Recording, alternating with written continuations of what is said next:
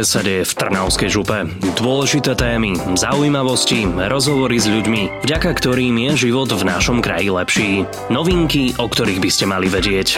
Počúvate župné rozhovory podcast Trnavského samozprávneho kraja. Pekný deň, počúvate nové vydanie podcastu Trnavskej župy. Počasie vonku je v týchto dňoch úplne ideálne na letné cyklopotulky a to nielen po Trnavskom kraji, ale aj po celom Slovensku a možno niektorí z vás sa vybrali aj do zahraničia. O tom, aké cyklotrasy má momentálne kraj rozpracované, ale aj o tom, ako vyzerá práca krajskej cyklokoordinátorky, sa budem rozprávať s cyklokoordinátorkou Trnavskej župy Silviou Prokopovou. Sisa, Pekný deň ti želám. Dobrý deň, prajem. Aby som aj posluchačom vysvetlil, my si spolu týkame, takže si budeme týkať aj počas tohto podcastu. Si sa na úvod hneď taká úplne jednoduchá otázka.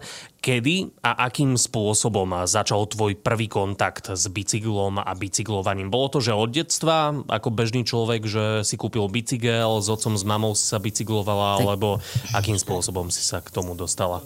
Ako každé bežné dieťa som od malička tiež bicyklovala, ale vážnejší kontakt s bicyklom nastal až viac menej v dospelosti, keď som po úraze kolena v rámci rehabilitácie musela začať bicyklovať. Lekári mi odporúčili bicyklovanie v rámci rehabilitácií a pri ňom som už zostala. Nasledovalo značenie trás, inštruktor cykloturistiky a až po dnes. Ako si sa stala krajskou cyklokoordinátorkou? Mimochodom, ty si od ktorého roku súčasťou Trnavskej župy ako krajský cyklokoordinátor? Cyklokoordinátorkou som od roku 2021, od augusta. Takže už je to naozaj niekoľko rokov. Ako si sa vôbec k tomu dostala? Spomínala si, že naozaj s tým bicyklom si začala až po úraze, takže tie skúsenosti máš naozaj dlhoročné, kedy si sa asi prihlásila, predpokladám, na túto funkciu a si s nami na úrade už niekoľko rokov. Skúsenosti som nabrala v občianskom združení, ktoré sme založili pre tento účel ešte v Galante. Urobili sme si značkarské preukazy na značenie cykloturistických trás, začali sme organizovať cyklojazdy, s mestom Galanta sme začali organizovať mm, celoslovenskú kampaň do práce na bicykli, Európsky týždeň mobility. Začali sme sa zúčastňovať aj národných uh, cyklokonferencií, až sme v roku 2019 zorganizovali celoslovenskú konferenciu s zahraničnou účasťou u nás v Galante. Dá sa vôbec niekde takto odborne študovať napríklad na strednej alebo na vysokej škole cyklistika?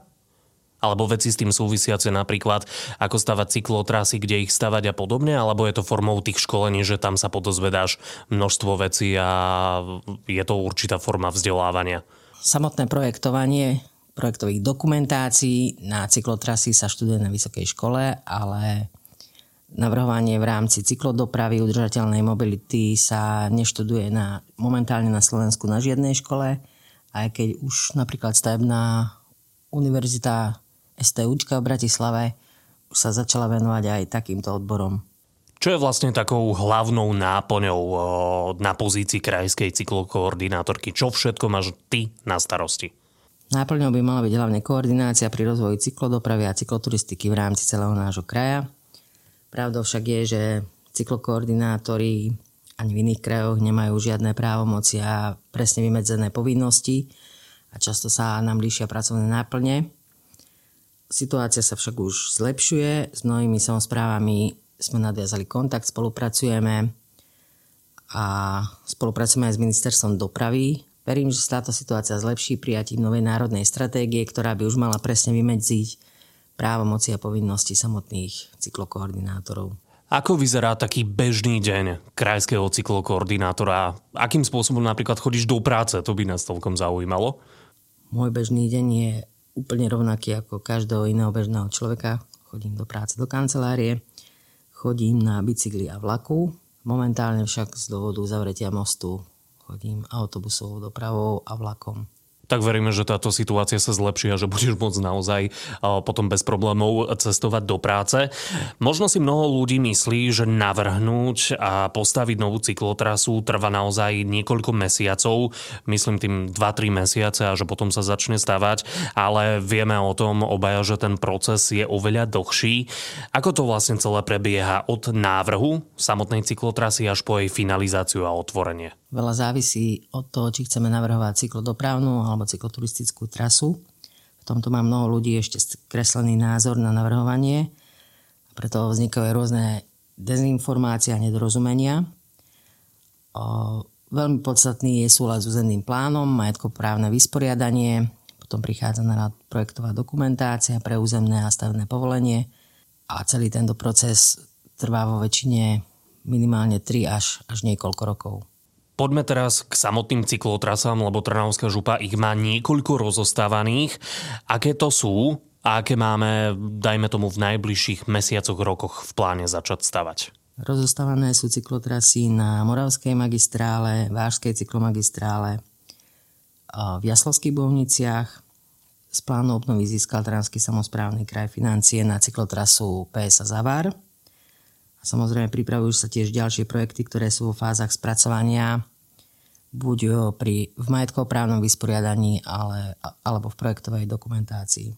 Okrem budovania cyklotrás a ich návrhoch sa venuješ aj rôznym projektom. Spomeniem napríklad súťaž do práce na bicykli. Akým spôsobom sa snažíš nás, svojich kolegov, motivovať, aby sme sa do súťaže zapojili? Vždy je najlepšia motivácia vlastný príklad, takže tým, že dochádzam na bicykli, snažím sa motivovať týmto spôsobom aj mojich kolegov, čo sa mi myslím si, že aj celkom podarilo.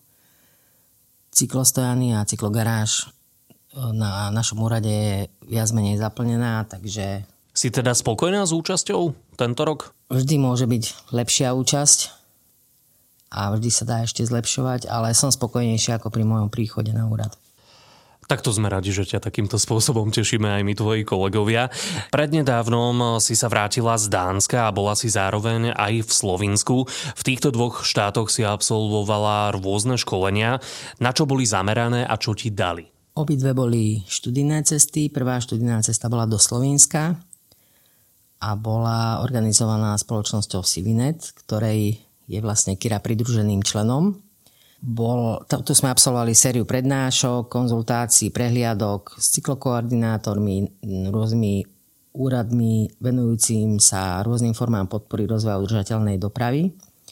A následne som sa zúčastnila so zástupcami viacerých samozpráv Slovenska letnej školy zo Smart City Club alebo Smart City Academy 2023 v Dánsku a Švédsku, v Kodani, v Malme, kde sme tiež absolvovali viacero školení, e, cykloprehliadok Kira, ktorej si súčasťou, teda Krajská inovačná rozvojová agentúra, tak e, ste zorganizovali dve veľké školenia cyklodopravy. Bola to jarná a jesenná.